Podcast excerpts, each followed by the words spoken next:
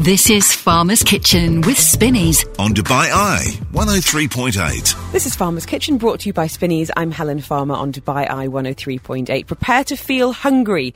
Prepare to feel inspired. I can almost hear your tummy rumbling. You're listening to Farmer's Kitchen with Spinneys. Only on Dubai Eye 103.8. In half an hour's time, I'm going to be in conversation with Cassie Destino about my latest column for the Spinneys magazine, which is, well, it's nice to get a bunch of flowers, but what do women really want on Mother's Day? So if you are a mum out there and you want to drop a pretty major hint to your kids or your husband, feel free to get in touch on 4001. Tell me your name, tell me their name. We'll give you a shout out. And um, it's, it's the ultimate way to drop a hint. Let's just say it. Writing a column for a magazine so your husband gets a hint is pretty extreme, but it, it was absolutely effective. You can do it here and uh, get your message read out on Dubai Eye 103.8. Breakfast in bed is always a popular one, but what about an afternoon tea? Joining us on the line now is Karen D'Souza of Spinneys magazine to talk us through some of the gorgeous recipes which are in the current issue. Karen, how are you? Hey, hello. I'm very well, thank you, and I'm so excited to um, be here today. Well, can I ask you before we start talking recipes because they sound amazing? Which food reminds you of your mum? Um, that would have to be a dish called khao soi. It's actually a Burmese dish, which is um, it's got like a curried chicken base with noodles, and then you top it with spring onions mm-hmm. and uh, chopped green chilies. Um, and boiled egg. It's, it's the ultimate comfort food for me. Oh, that sounds amazing. Yeah, it is. I've had it since I've, I've been a little girl, and every time I go back home, that's the first thing I ask her to make for me. Uh, is it something you try to cook yourself? I have actually. Um, I don't do it very often because I'm a bit of a lazy cook. I'm more of a baker than a cook. Um, but yeah, I do make it on special occasions. See, my mum, my mum is a good cook. She's not an amazing cook, but she's a good cook. And I think when it's when it's a mum making something with love and something that you know she knows you love, that's what makes it really special, even if it's not. You know, we've had, we've, you know, Florencia saying shepherd's pie. Lucy saying toast reminds me of my mum because she can't wake up in the morning until she's had a very burnt toast in bed. And my mum loves cold burnt toast with raspberry jam. And it's just these little things that would just remind us at home. And I think we're all feeling a little bit homesick right now. So lovely to get yes. your messages. And Karen, I, I always say this to the Spinneys team, but the magazine is just an absolute thing of beauty. The food photography is stunning. And every time I pick it up, there's something I either aspire to cook or know that I can cook. And I think you do such an amazing job of sometimes demystifying ingredients that might, we might see on the shelves and not know what to do, but also think about ingredients in a completely different way. And the the recipe developers just do a, an amazing job of bringing together some really great um, ingredients to create something quite special. And, and for your Mother's Day recipe feature, you've done an afternoon tea spread with some baking. So this, as you say, is much very much your specialty area, more of a baker than a cook. So can you talk yes. us through some of the recipes that are in the pages? All right. So um, we went with a uh, Battenberg cake.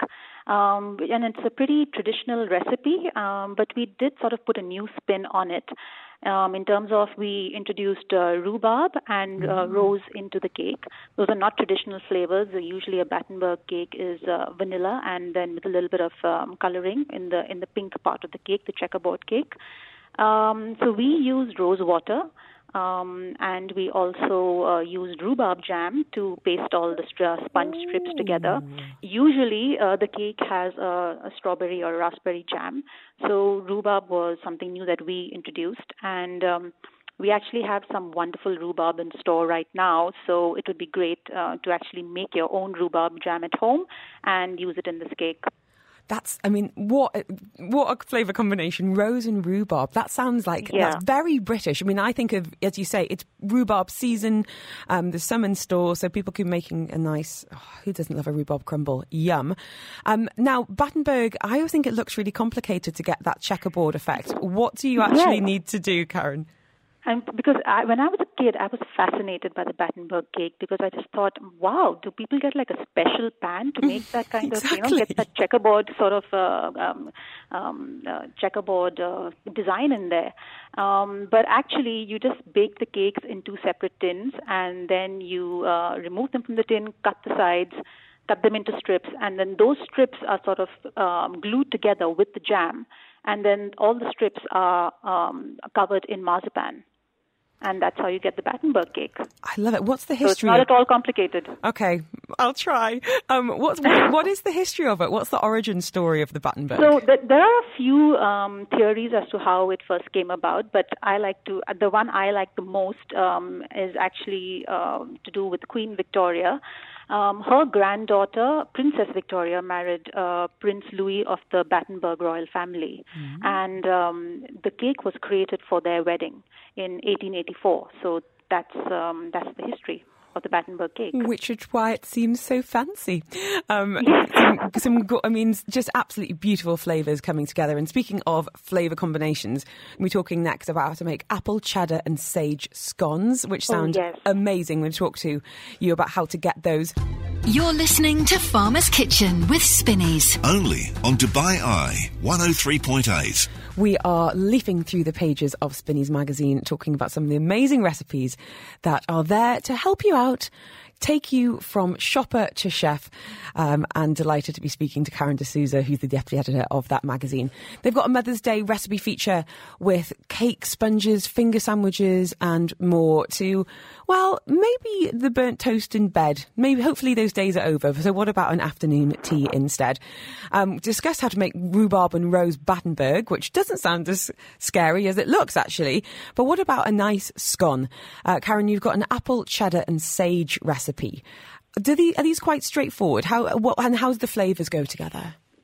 Um, it is actually very straightforward. And the thing to remember uh, when you're work, when you're making uh, scones is to um, knead very lightly because the more you knead, uh, the less of a rise you'll get. And um, and always use fresh baking powder because um, I mean that's how you'll get a good rise. At least a baking powder that has been opened within the last six months, no older. Um, and these apple, apple and cheddar go really well together, especially the Granny Smith apple that we've used because it has a slightly higher acid acidity level compared to other apples, and that goes very well with the mature cheddar. Um, and all three together are absolutely a fantastic combination. And we've paired it with a very nutty flavored tea and uh, apple goes uh, really well with that sort of mm. toasted aroma that the tea has. It's the Brew Society Forever Nutty Tea. Um, and it's we've we've made it within a muffin tin, so it just sort of makes it easier to bake and handle. We are going to be speaking to the founder, Laura Manning of Brew Society, um, after four o'clock today, finding out about some of the more unusual flavours that they have created. You can find that on the shelves of Spinneys as well. And what about a fancy sandwich? Um, you are speaking to someone who had a cheese and pickle sandwich for a lunch. it was not a five star feed. Was, sometimes you just can't beat a good sandwich. But what about an elevated sanger? What what uh, what would you suggest for a nice afternoon tea, Karen? All right. So uh, when you think of an afternoon tea, it's usually uh, cucumber sandwiches, mm-hmm. um, which is a very classic uh, um, item on an afternoon spread menu. But we thought we thought um, about making it fancier, so we included uh, prawns in the sandwich this time. And um, I mean, that, that just all those all those flavors go really well together. And we happen to pair the prawn and cucumber sandwich with um, Spinneys Food uh, peppermint tea. And the peppermint just sort of like cuts through the richness of the cream cheese that goes on the bread. Um, and I think that people really, really like this recipe, and uh, it'll just sort of like elevate the whole afternoon tea experience. Mint and cucumber is a lovely combination as well. You know, really, yes, really refreshing. Um, you're absolutely right. We think about those cucumber sandwiches with with the crusts cut off, of course. Um, yes. Think of you know, ladies in their finery and their little fingers poking out. Um, when did we start seeing sandwiches, you know, being almost fashionable, I suppose, um, traditionally? So um, the afternoon tea sandwich came about in the mid 1800s. Um, it sort of became fashionable for people to have an afternoon snack because dinner time sort of got pushed back to around 7:38 in the evening. So people started having these uh, little sandwiches just to sort of tide them over till dinner time, um, and that's when you sort of saw this becoming more and more fashionable uh, with uh, especially the upper classes. Love the sound of that. And, um, you know, you might not be going out for afternoon teas right now, but you can have an occasion at home. Um, thank you so, so much. And, and, as I said, we are speaking to Brew Society later on, but you've got some great teas available in store from big brands, um, but also some, some local homegrown heroes as well. We spoke to Namaste last week about the, some of their Ceylon tea. They've got brilliant packaging, like these kind of bamboo caddies almost that are totally biodegradable. Yeah, so nice. Yeah, it's also 100% biodegradable, yeah. Unbelievable. So there's plenty in store to complement your recipes. And if you do have a go at any of the recipes you see or hear about, please take photos on social media, tag at Spinneys Dubai, tag Dubai Eye1038 FM. We would love to see your efforts and we'd love to share them too. Karen D'Souza, thank you so much for your time this afternoon. Tummy is rumbling. You have done your job. I'm so uh, glad. wishing, wishing you a wonderful, wonderful weekend ahead. Thank you. You're listening to Farmer's Kitchen with Spinneys. Only on Dubai Eye 103.8. So, in the latest Spinneys magazine, you can find my column on what mums really want for Mother's Day. And to discuss further, delighted to be joined on the line by Cassie Destino. She is the founder of IVF Support UAE. As we discuss, well, for me, I don't want a scented candle. I've got plenty of those, Cassie. I really just want a bit of sleep. What was Mother's Day for you like growing up? Was it a thing in the States or not really? Yeah, it is a thing in the States. We do it in May uh, in the States, so it's a little bit later in the spring. And, you know, it, it certainly was a thing. It wasn't much of a thing in my family. We didn't really do much about it. So I didn't really have it on my radar really until all of my friends started having babies. And in the age of social media, it was a Mother's Day extravaganza every year. There was there was certainly no escaping it. It can get a little bit competitive, for sure, for sure. Yeah. Um, see, for me growing up, um, because it's Mothering Sunday in England, um, it it was a thing. Obviously, not on social media back in ye oldie times, but my my mum always really valued feeling valued, and there was one year when we got it really, really wrong, really wrong. What'd you do? What'd a- you do? My dad forgot. We were kids. We were maybe like eight and 11, and my dad forgot. And in the way that kids do, we tried to make it better, but probably made it worse. And I went around the house trying to find things that I didn't think she knew existed and wrap them up. And that just sent her absolutely ballistic. and she got the dog, stormed out the house, you know, slammed the door, didn't come back for about five hours. And this is back in, you know, rural England on a Sunday 25 years ago. So nothing was open. You know, we couldn't go and. Yeah. There was a garden centre that had a chocolate shop, and we got a, bought like a plaque of chocolate and wrote sorry on it. Again, not the thing to do. And, and we never made the mistake again. And I remember at the time thinking she's overreacting, but now that I'm a mum, she wasn't overreacting at all. She this this is a day when you can really make an effort to make you, you know the mum in your life feel special, and we didn't do that. We we really really Yeah. failed, and I'll I feel still feel terrible about it now. And this is me coming from a family where I've got a wonderful. I'm really lucky to have a, a great relationship with my mum. And something that came up, I think, a lot on social media, certainly last week with friends in the UK, is that actually Mother's Day can be quite a, a painful day for lots Yeah. of people. And I wanted to ask you about that because I know that might have been the case for you when you were certainly trying to start your family. Absolutely. Yeah. I always found Mother's Day to be very triggering and painful when we were, you know, I would say there were four or five years, four or five Mother's Days that went by when we were trying to have a baby and we couldn't. And, you know, it just, the messages all over society are, you know, your job is to be a mother. If you are a woman, you are to be a mother. And, you know, you'd see these adorable pictures of adorable children and flowers and and it was just such a constant reminder that I was not that thing. So I always found it to be very painful. And, you know, sort of conversely, I have said to my husband at this point now that I have been lucky enough to have two children, he knows that the only holiday I care about him celebrating is Mother's Day. I, I don't care about Valentine's Day. You know, I love a Christmas. That's that's aside, but I want acknowledgement on a Mother's Day. That is something that I felt I had been denied for so mm-hmm. long. And mm-hmm. and also it means that I am very careful on Mother's Day. I do not post on my social media flowers or, you know, I have some adorable handmade cards that I'm looking at right now that my kids made me this year.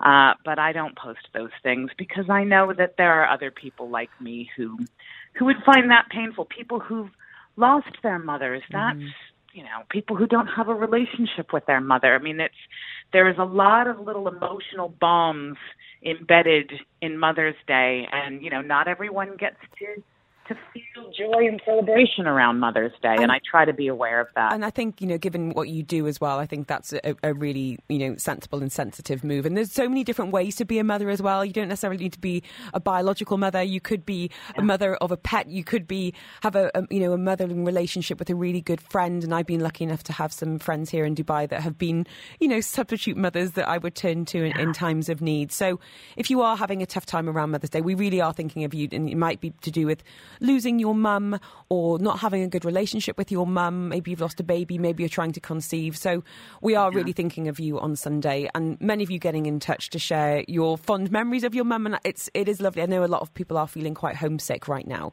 Um, yeah, people haven't seen their mums here no, now it's in such a long time. Know, a year. That's, I mean, it, that's and I think, as you say, it's about. Um, feeling valued and heartfelt words i think are so so important you know, my, my kids wrote me a, a card, and the unprompted, which is the you know the ultimate.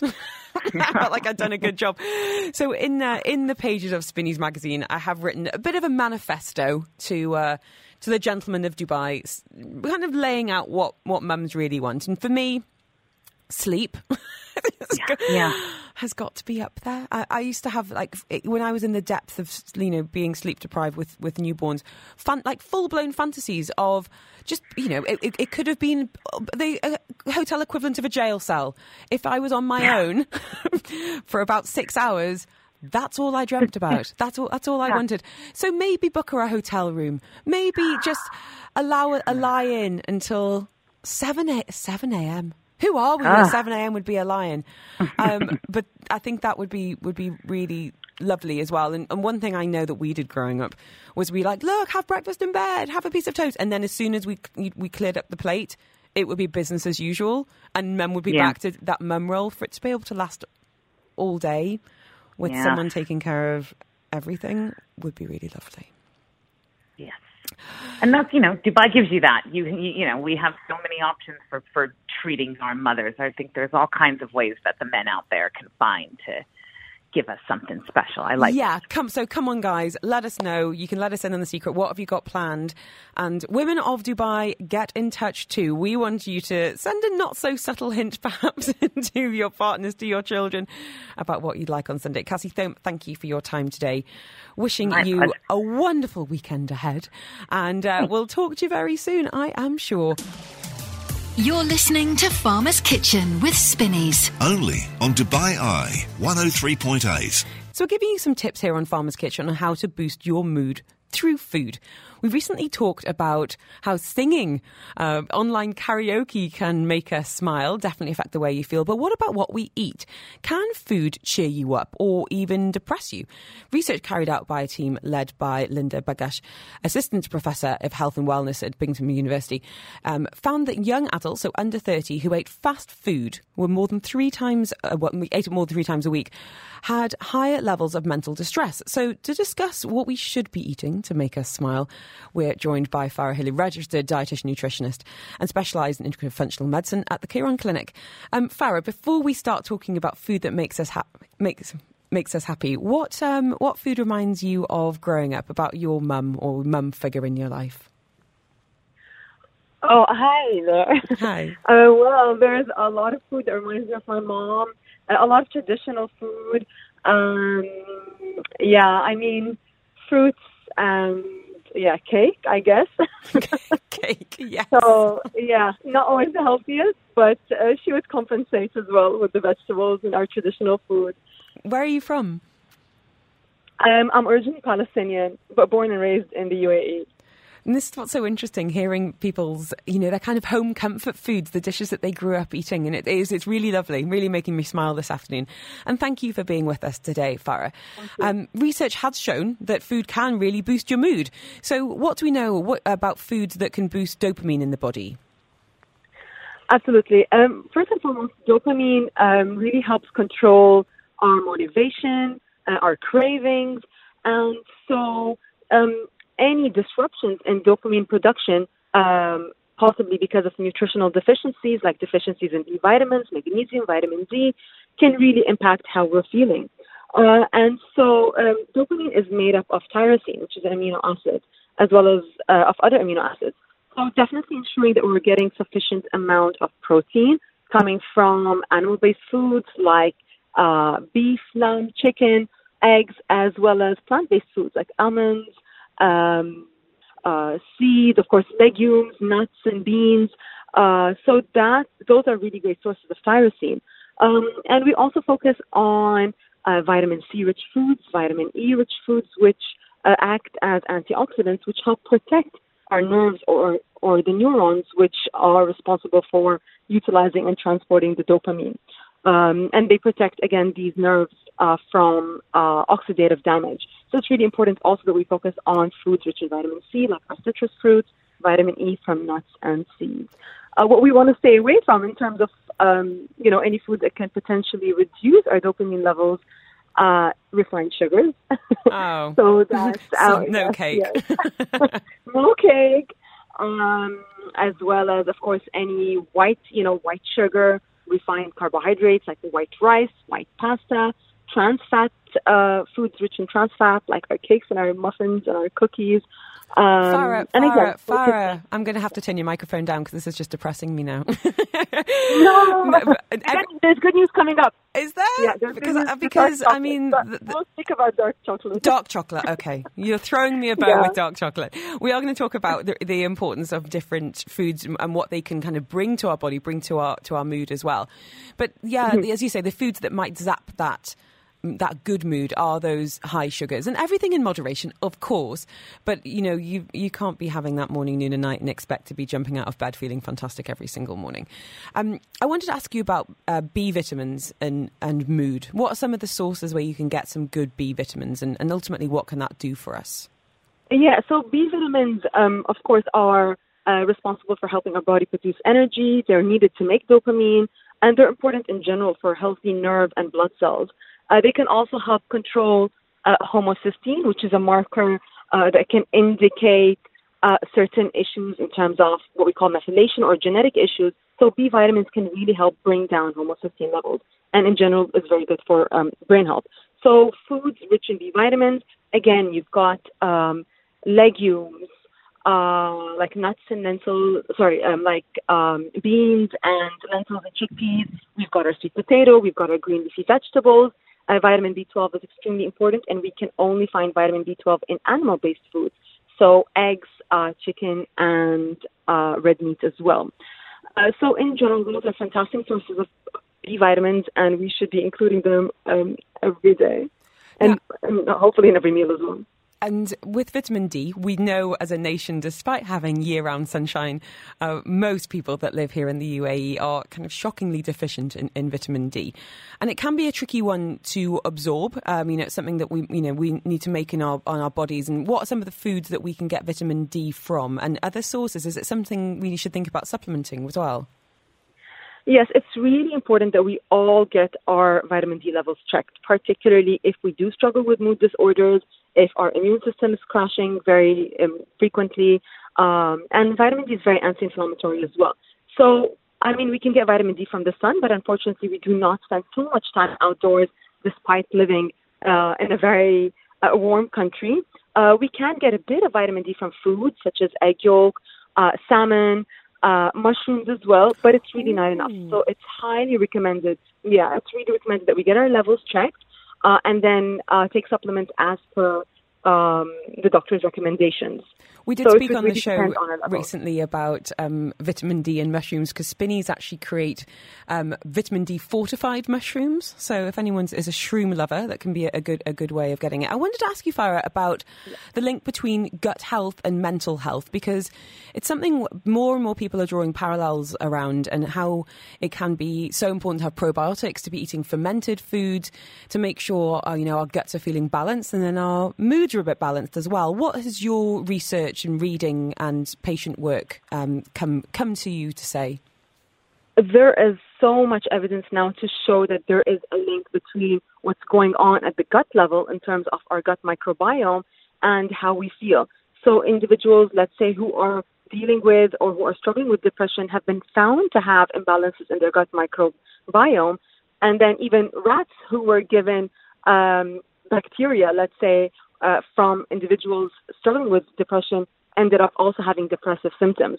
So there is, you know, our gut and our brain talk to one another. There's that bi-directional communication. And, you know, whenever you have a presentation or an interview and you get a bit nervous, you feel that sensation in your, mm-hmm. in your gut. So they really talk to one another. And how can we uh, promote a healthy microbiome? Um, through eating polyphenol rich foods, so our fruits, our vegetables, our green tea. Um, we eat more fiber um, and from our whole grains, uh, brown rice, wild rice, quinoa, and then probiotics rich foods. So Greek yogurt that's made with cultures, as well as fermented vegetables like sauerkraut, um, and supplements. You know, we, we can supplement, but I think if we have a forkful or two a day of fermented vegetables, uh, that can really support um, our gut microbiome. Well, and staying away from, um, you know, going back to the sugar, trans fat, saturated fat, limiting our saturated fat, uh, trying to stay away from artificial sweeteners as well. They can really impact our gut uh, bacteria in uh, in a negative way. And and keeping in mind as well that the majority of the serotonin, which also helps regulate uh, and balance mood, most of the serotonin is made in our gut. So um, you know, if we've got a compromised or compromised gut health, uh, this is also going to affect uh, our production of serotonin and neurotransmitters. Ooh. I want to go to cravings though, Farah. We, well, maybe we don't all have them. I certainly do. Some of us can resist them. Some of us, like me, uh, just give in. What is the body trying to tell us when we have cravings for certain foods? It could be telling us different things, and it's really important that we get to the root cause uh, of cravings. Uh, is it an imbalance in gut micro um, gut bacteria or microbiota that's telling us you know something is wrong? Is it what we've eaten in our previous uh, you know the last meal that's telling us okay I it wasn't a balanced meal so your sugar levels are, are all over the place? Um, is it nutritional deficiency? So really cravings uh, or the, the, the reasons behind cravings are very multifactorial, and it's really important that we stop and think okay. Uh, why am I craving this? Um, am I eating because I'm stressed or mm. I'm anxious or I'm uh, you know, feeling uh, down? So it's really important to first associate uh, our emotions to uh, our cravings, uh, and if they happen quite frequently, uh, also to look into dietary factors. So um, you know, it's, yeah. it's, really, and as, as, you say, it's so personal as well.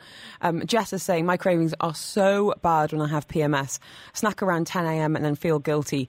Um, any advice on how to control my hormones? I think habit and hormones are, are really common factors for craving, especially in women. Um, what, yeah. what what would you advise? Because I think a lot of women have this, you know, really wanting something sweet or feeling nauseous when they're not feeling full.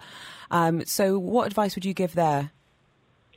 I think there are always, you know, the healthier, uh, more nutritious options that you can go for whenever you are experiencing, um, you know, that crave uh, urge.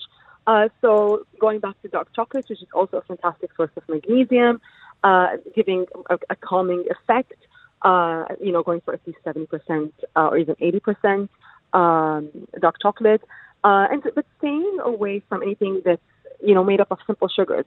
So I would always recommend including either a source of protein and or healthy fat in your meals and snacks. So your healthy fats can be, you know, your pumpkin seeds, your sunflower seeds, or almond uh, butter, uh, even if it's a date, uh, or the energy balls, um, or even if it's a piece of dark chocolate uh, alongside a handful of nuts. So that really helps control what's going to happen to your sugar levels afterwards.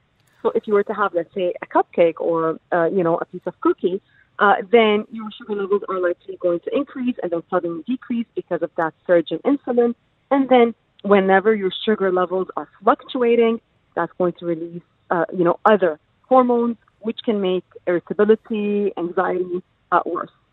I wanted to ask you about energy balls actually, because I picked up some um, packets of Linwoods in Spinneys over the weekend, and they've kind of been looking at me from from the, from the counter. So I got a couple. I got one that was um, flaxseed, Brazil nuts, walnuts, and almonds all ground up and I got one that was flaxseed, sunflower, and pumpkin seeds. And I know they've got a flaxseed with goji berries and even like an apple and cinnamon.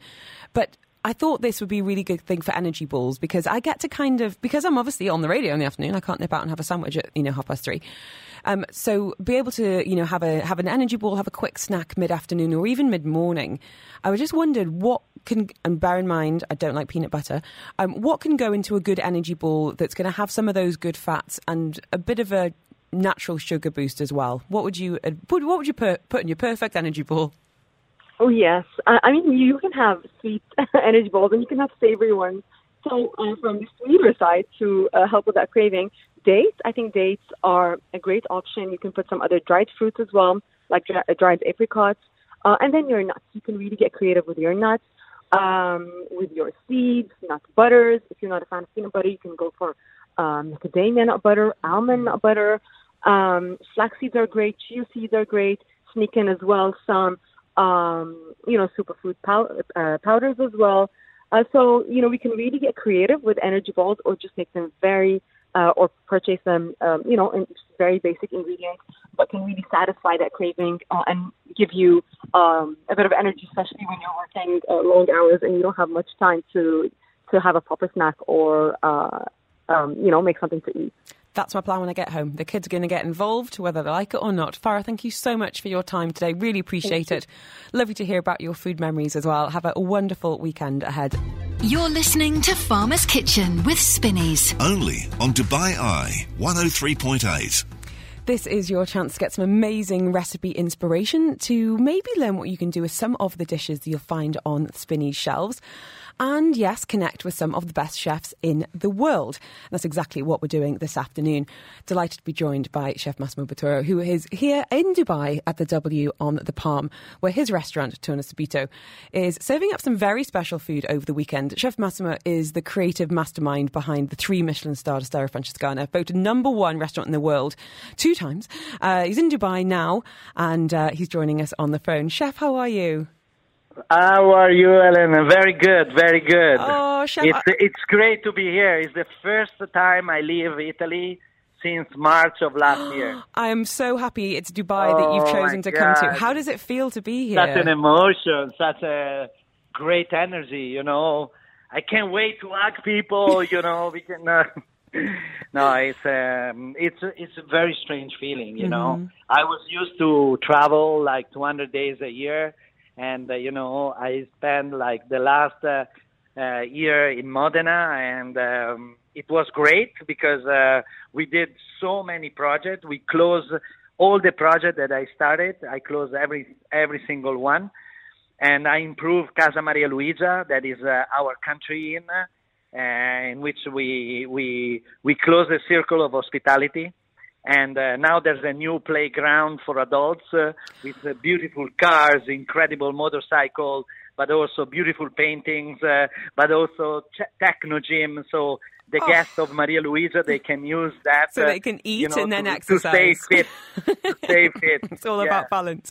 It is really Yeah. wonderful to have you back in uh, back in the you, region. And I just want to say how much I enjoyed you teaching puppets how to make tortellini. Oh yeah, that that was good, huh? Oh, there's a new show on Netflix called Waffles and Mochi. What was it? And Yeah, it? With yeah. Michelle Obama involved as well. What was yeah, it like to yeah. film? Michelle, Michelle, she's she's very interested in uh, teaching uh, the young, uh, educate the young uh, kids uh, to uh, healthy food, um, and uh, especially also the also the the adults, uh, you know, how to shop, uh, how to cook. Uh, and so what I did, I immediately accepted when uh, when they offered me the opportunity to to do this because um, because uh, I respect her so much.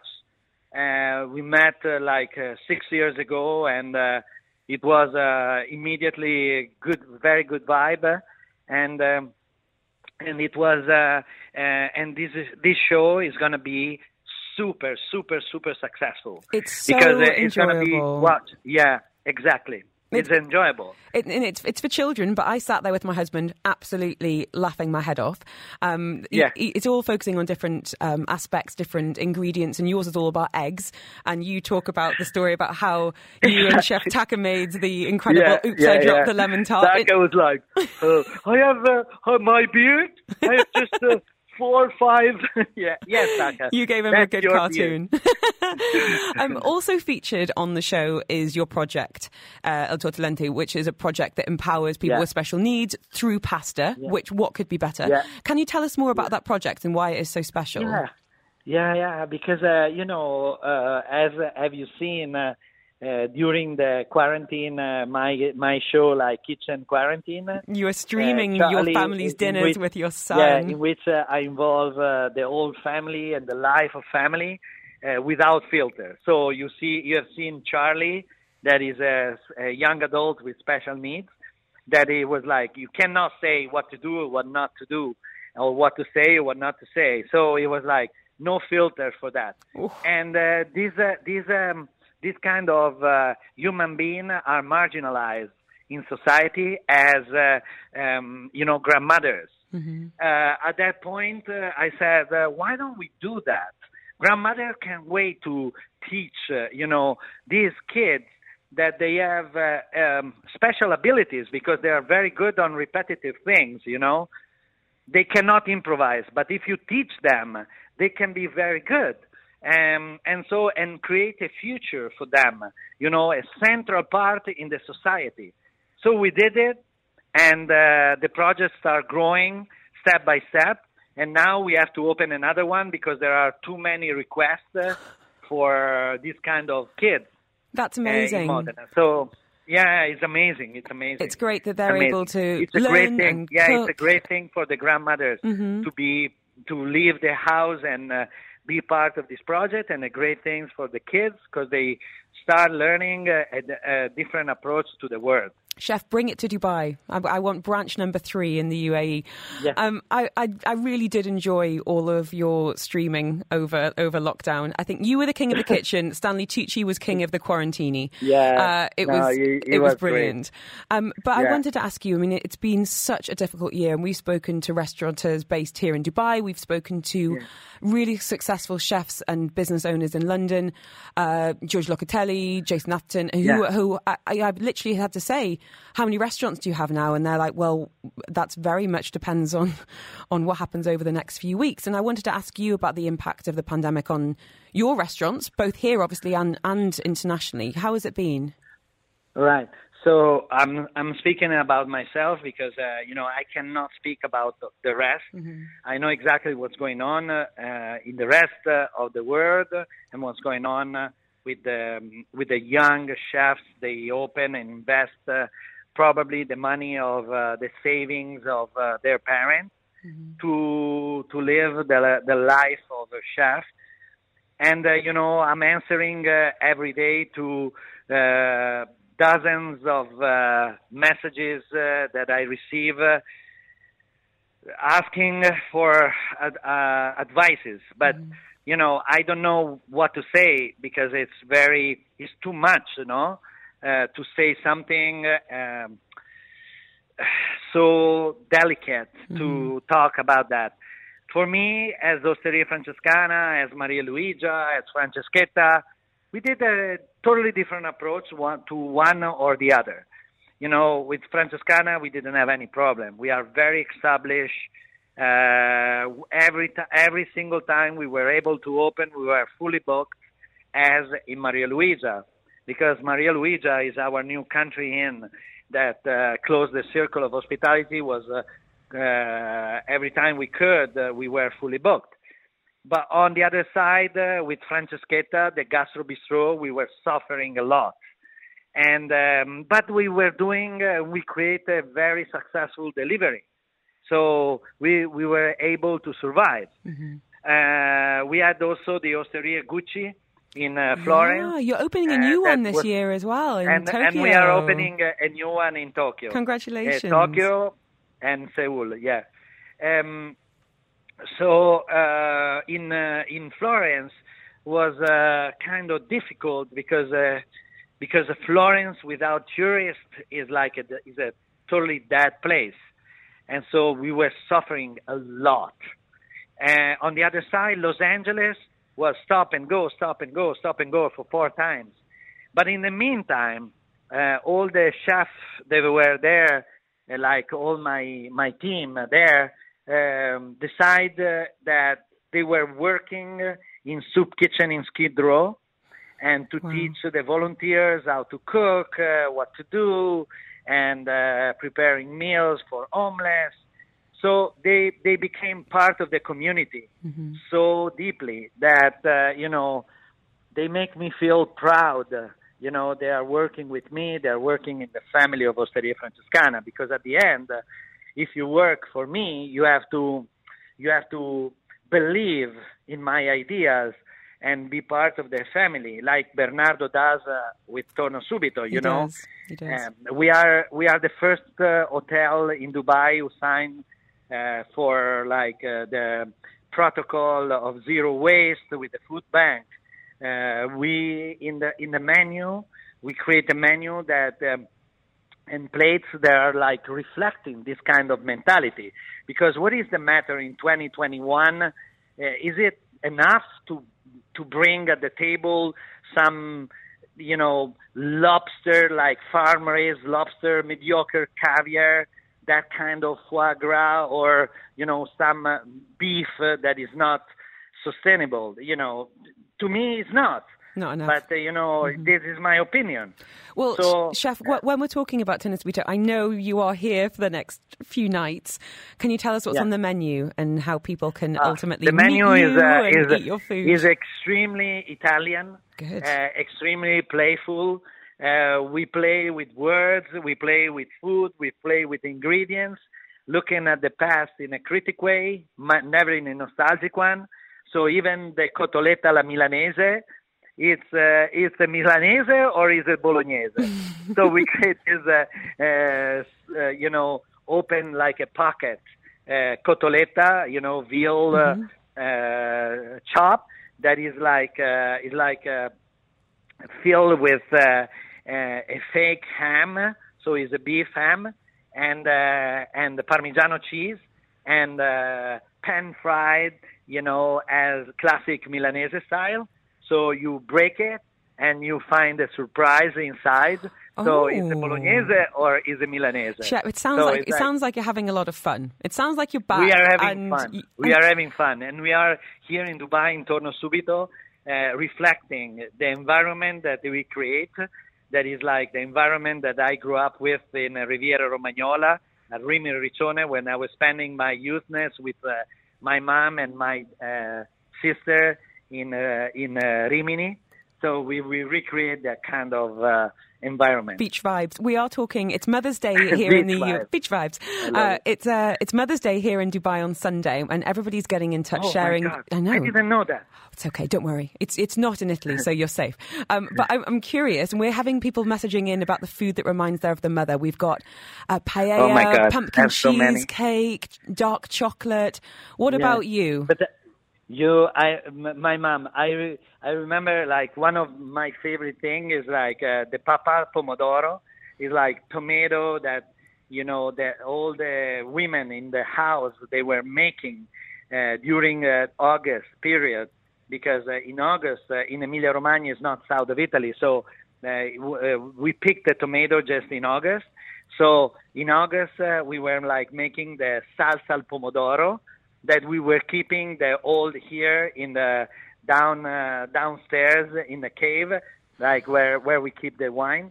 Um, and um, and the pappa al pomodoro is a tomato sauce uh, with uh, breadcrumbs. Uh, Lightly toasted and Parmigiano Reggiano crust Oh, infusion with a foam on top. So you have you have the flavor of Italy, but it's like uh, is in a in a shape uh, in a different shape. So it's like uh, my mom, uh, my mom, uh, you know, state of mind. You know, don't waste anything. Don't do that. Hey, and you It's, you clearly picked it up because that's where you're at now. You know, understanding yeah, it's not but just I'm about here because of my mom. I'm here Oh. because of my mom. You know, when uh, when uh, the first six years of Osteria Francescana, people didn't know what I was doing. You know, it was too contemporary the menu, and uh, you know the people didn't understand what I was doing, and uh, my mom and probably I was uh, keep going and uh, believe in myself because I was I had to show my father that my mom was right when she pushed me out of uh, university to leave the university and uh, and uh, to study to become a lawyer and um, and instead uh, became a chef. Chef, I am And so, so glad father- you didn't go down Yeah. that route because the world would be a much poorer, hungrier, and less Thank inspired you, place. thank Chef, you. thank you so, say, so much. When I'm gonna meet my mom in the sky up there, I'm gonna tell her that you told me that. Well, um, it's an absolute pleasure as ever to talk to you, and I hope to see you over the weekend. In the Thank meantime, you, get back to the kitchen. I know Thursday's a busy Yeah, time for you and Chef course. Bernardo, so, so will I see you during the weekend? hopefully Saturday. I'm going to hopefully pop All up to the W. All right, Enjoy Perfect, yourself. perfect. It's wonderful to have you back in Ciao. Duo. Ciao, ciao. Chef Massimo Bottura, he is there at Torno Subito at W, the Palm. You can dine with him over the weekend and eat truly food made by the most talented hands on the planet. It's Farmer's Kitchen. You're listening to Farmer's Kitchen with Spinneys. Only on Dubai Eye 103.8. You are listening to Farmer's Kitchen with me, Helen Farmer. Yes, Mother's Day is fast approaching, but don't worry if you haven't sorted a gift. Uh, I'm a firm believer that the best presents come from the heart, and often that means getting a little bit messy, getting a little bit creative, and letting your kids really express themselves. To give you some ideas and inspiration, delighted to be speaking to Camille Dispaldbian, the head of content at the Jam Jar. If you haven't been to the Jam Jar, you are missing out. It is the most gorgeous spot where you can go, take over a canvas, your kids can try. They've done parties in the past and they've got some workshops coming up. And we're going to be picking Camille's brains about some things that you can do with things that you might have at home to make the, the special lady in your life, well, maybe cry some happy tears. Camille, thank you so much for being with us this afternoon. Before we get into some of the projects that you and the team have come up with, can you tell us a little bit about what's coming up at the Jam Jar? Because obviously spring break is upon us. Do you have any camps and workshops going on? Yeah, spring break is coming very soon. Actually, we're ready to welcome all of the kids. We have those camps happening every season, every school holiday. We do have two weeks coming up of camp where, you know, every day there's going to be a different project. We have obviously sort of altered the scheduling of our um, camps just because of safety guidelines regarding to COVID. We want to make sure that everybody keeps on having some fun and creative moments, but you know, most importantly, everybody needs to stay safe. But because we've had such a high volume of demand, we've opened three sessions per day to respond to the demand. So every day there are three sessions of the same project happening, and we have just like lots of different art projects, really a lot of the projects are based on you know experimenting with new materials and um, just getting the kids to be creative and, and, and just do their own thing, which is very much what we're all about at the Jam Jar. We're really trying to create a space where you feel safe to do your thing rather than, you know, trying to copy someone else or, you know, So- so- sometimes it is uh, not sorry about copying someone else, but but maybe you know emulating an artist and younger ones finding inspiration in, in people that have Oh, yeah, gone on before, which is- brilliant. Hmm. And you know, inspiration is very important for sure. We're just trying to really get you to find your own thing. We've got some ideas for some great projects to be trying. For dads and kids, they can make it home for mum. Um, we will put the photos on Instagram stories. I just want to say that, you know, we had UK Mother's Day on Sunday and my husband did a great job. You know, he, he bought cards for the girls. They, they wrote their message in. My, my four year old, you know, did a tea and some kisses and, and drew me with a very heavy fringe. um, my other one, you know, wrote, wrote me a little note in it, but which was lovely. And then I called them to say thank you. And when I got home, they'd actually made their own cards that they'd hidden under my pillow and wrapped them up with a little ribbon. And when I saw them, I lost it. I mean, I was, it's lovely to see a card that they'd written in, but to see a card that they'd created themselves, I was sobbing, which it's not like it's not like me at all. Um, because Oh no, but it's just the, because the Oh. intention is so much. You know, it's the time that you put in, and you know that they've sat down and done it all, and they, you know, thought about it, and were like, you know what, I'm going to do this, and I'm going to put that, and mommy's going to like this, so I'm going to put this here, and yeah, it's it definitely. was lovely. It was it was just the sweetest thing, and handmade is so so meaningful. Camille, you have got some projects that we can be trying at home. And when I say we, I don't mean the mums, I mean one for dads and kids. So the first one is to make a flower card. So, what do we need? What's the equipment? And then what are we going to do? Okay, so you're going to grab a dad or whomever is at home to be your little assistant to begin with. And uh, the first step is going to be making the papier mache paste. So it's very easy to do, and you can do it with things that you probably already have in your cupboard. What you're going to need is some all-purpose flour and some water. And then if you do have some at home, some liquid glue, PVA glue or any, uh, you know, transparent school glue that's just liquid. So you're just going to mix one part flour to one part water and just mix it nicely until there's no lumps.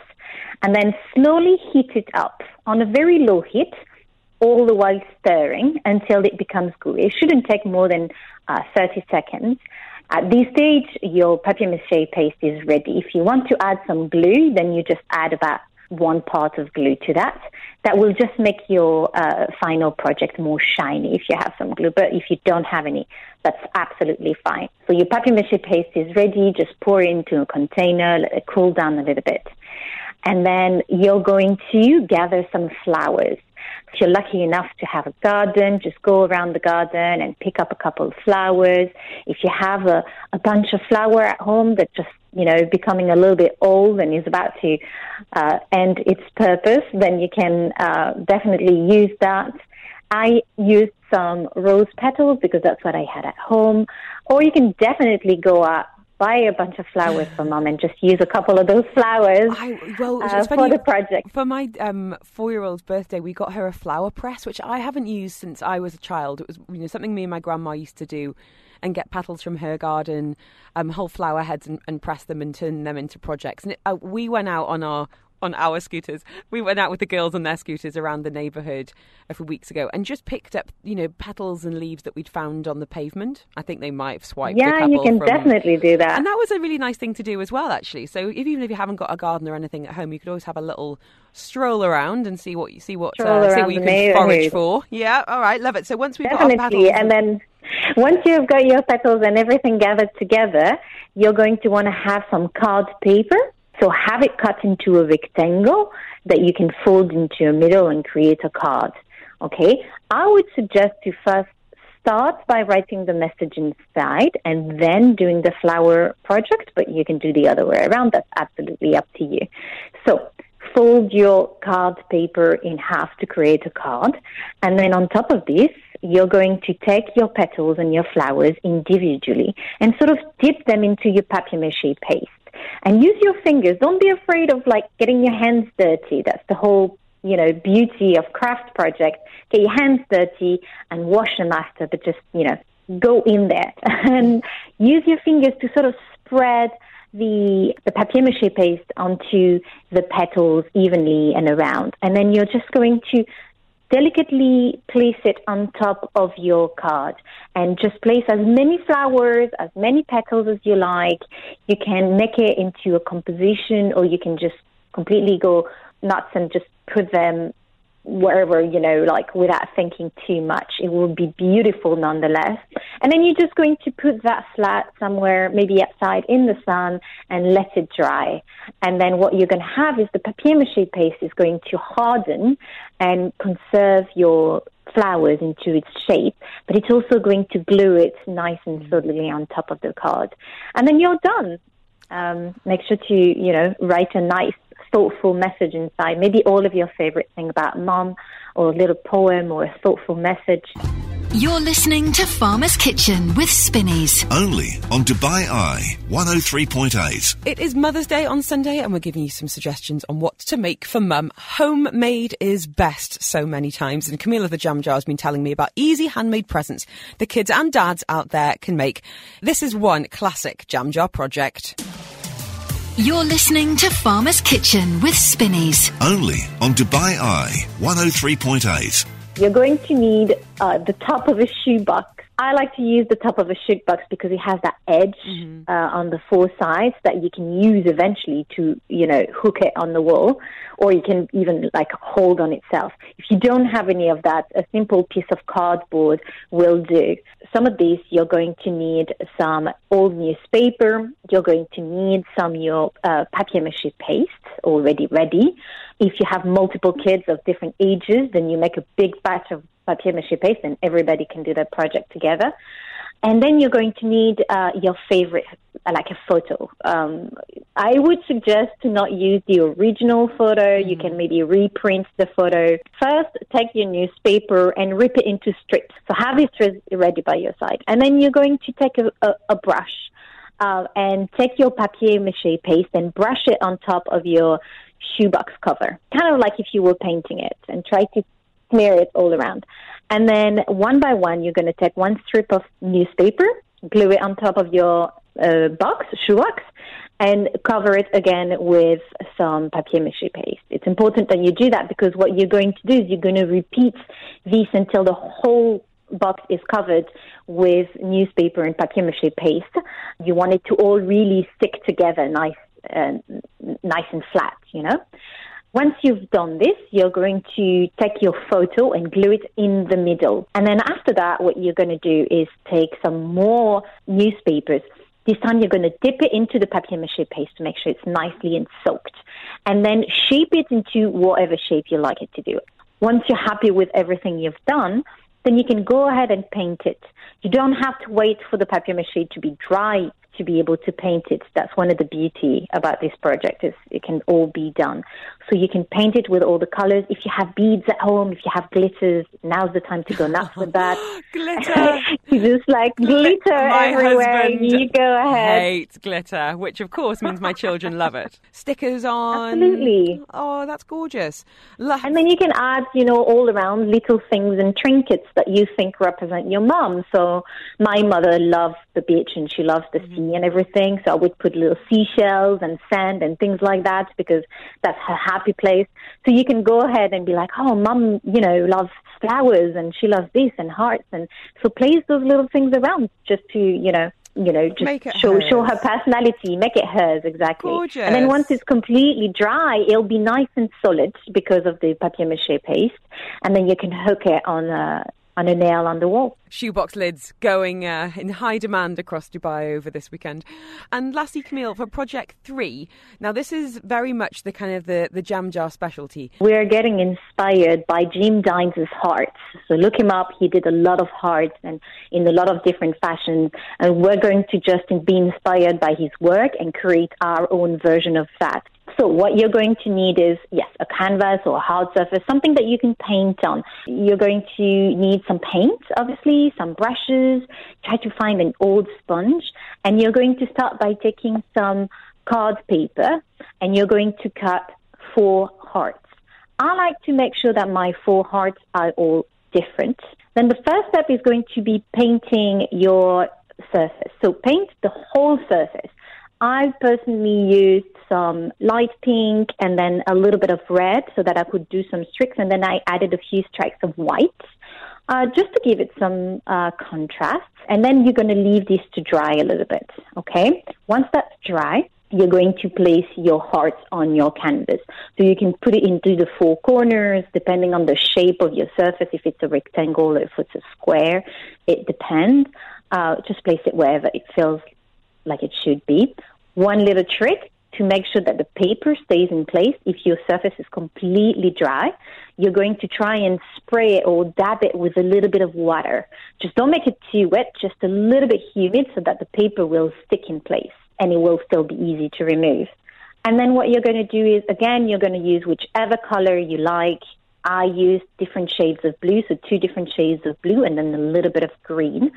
And you're going to use your sponge this time. And with your sponge, you're going to take your color and dab it on the surface of the canvas, covering everything, even the hearts and everything. And then you alternate. I like to do that so that the color is not too flat. You know, if it's just one color, it might look a little bit flat, although if that's what you're looking for, then that's perfect. But I like to alternate to have different sorts of color. Just keep dabbing until the whole place is covered. and then delicately remove the hearts. And what, what's going to happen is obviously you're going to rem- reveal the, the background color into the foreground color, which will be the blue for me, and, and have your four hearts on the, uh, on, on, on the, on the paint. And then at this stage, you can just go ahead and add um, details if you like to. One thing that you can do is take some black paint and you can just, um, you know, go around the edges of the hearts to outline them. If you want, you can take some white and just on the curve of the heart, just do one little trick so that it, it will make your heart look a little shiny. Um, you can add little messages inside of the hearts. You know, if you follow the shape of the heart and just delicately write um, a little sentence or something that you want to tell your mom, then you can do some of that. Or again, you know, add around little trinkets, little things that remind you of your mom as well. Oh, and uh, and then you're all done. Thank you so so much. And it's it's difficult to explain um, crafts on the radio, which is why we are teaming up with social media, and you can find photos of uh, of these over on our Instagram stories. And you know, if you want to come and do the project at the Jam Jar, then come on over. We'll give you some some hints and Oh. and uh, tricks as well. Camille there of the Jam Jar with some suggestions on what to make for Mum this Mother's Day. Get messy, get glittery. She'll love it.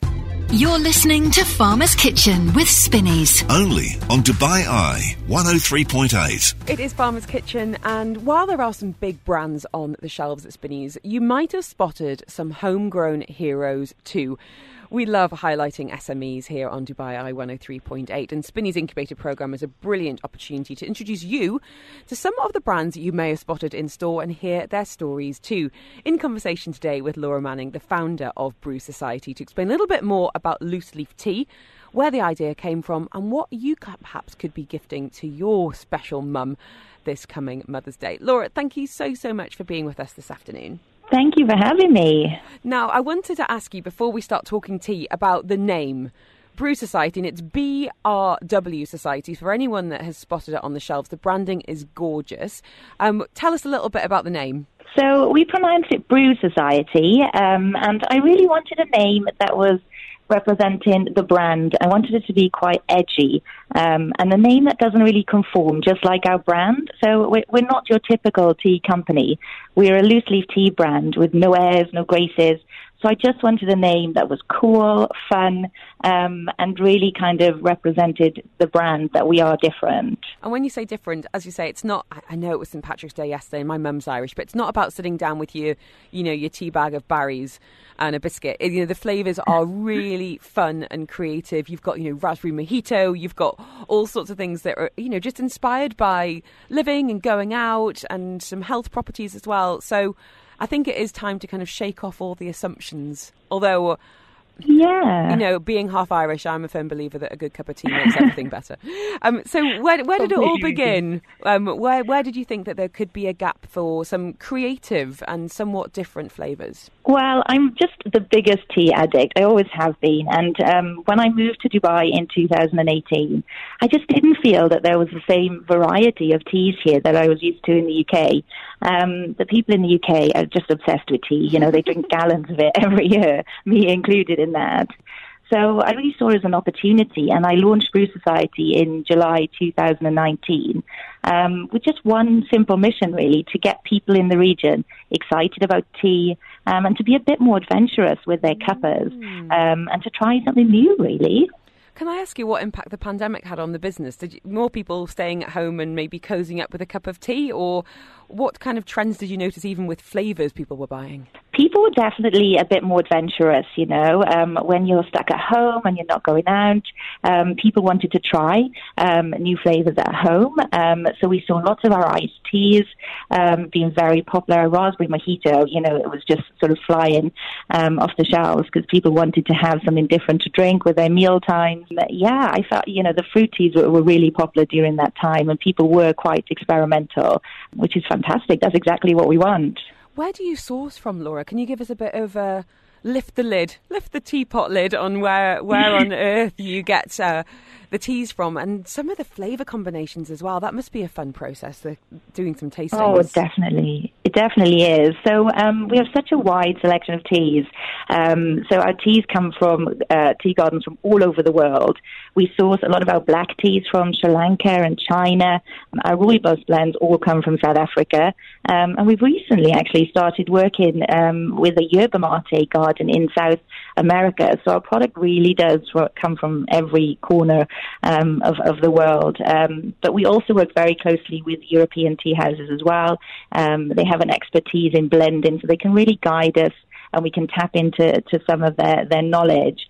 Um, but in terms of the flavors, you know, that's just such a, a fun part. Um, my my favorite part, you know, getting really creative in the kitchen with it. Um, but we really follow trends. We see what people um, are talking about on Instagram, for example. When we launched the company in 2019, my whole uh, Instagram page was littered with butterfly pea, that kind of blue purple cuppa to know if you've seen it, but it's delicious. Um, so we created a drink around that with more of a kind of strawberry flavor to it. It's our flamingo blend.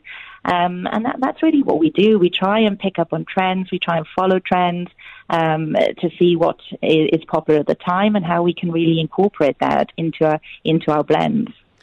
And what about some of the health properties? Because it's not just about that, the ritual of sitting down and having a cup of tea and taking that moment. Some of them do actually you know, can can boost brain and even body. Absolutely, we have um, we have a wellness um, functional tea collection, um, which we call it, um, which is you know filled with such amazing health benefits. Um, to help your mind, your body, your soul, um, to really, you know, relax. We've we've got an organic glow blend, which is amazing for your complexion. It really helps to hydrate your skin.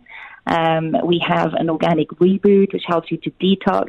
We really do have um, a tea blend for every occasion. You know, if you're looking to um, hydrate, if you want nutrition, um, if you want to relax, there's a herbal tea, you know, to, to assist with that. Now, my mum, being Irish, is um, fanatical about tea, um, and I wondered okay. about Mother's Day coming up. Are there any particular blends you think would be lovely for her to sit and have a cup of tea in bed while opening a card? Well, I think all mums need to be pampered, don't they, on yes, Mother's Day? We um, do. we do, for sure. We work hard. So um, we have an awesome Mother's Day collection, which is actually available in Spinneys um, right now. And we've um, included three amazing organic blends to really help mums to pamper themselves and, and relax and um, and really just be spoiled that day. So we've included an organic rose white tea, which is really delicate. It's very floral. It's pretty. It's it's quite low in caffeine as opposed to other blends.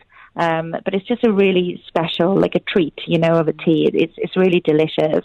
Um, we've also included in there our, our, organic glow, which is our complexion tea to help mums pamper and hydrate and just take some me time.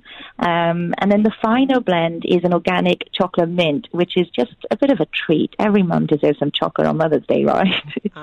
you know, it's for them to enjoy. I've also seen some really lovely mugs on your website as well with heart shaped handles gorgeous. Uh, so all the uh, all the extras are, are, available on the website too. Laura, please confess, how many cups of tea do you think you have a day? Oh gosh. um, oh, probably about five or six. I'm bad. It's a it's a problem.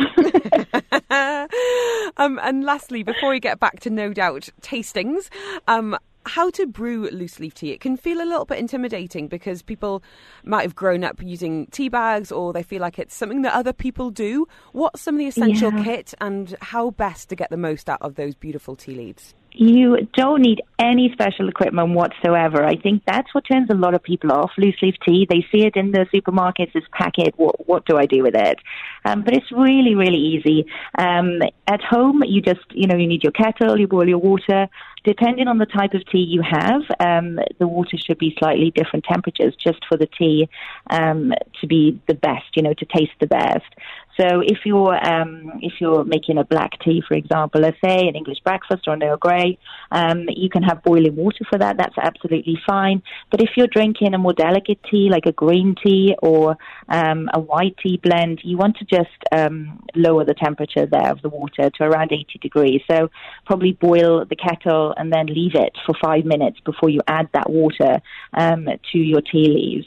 And when it comes to steeping the tea leaves, um, we actually sell available in Spinneys right now um, a very simple tea tong. It, it almost looks like a, a, metal version of a tea bag, which is reusable. They're, they're 29 dirhams and um, you can use it, you know, over and over again.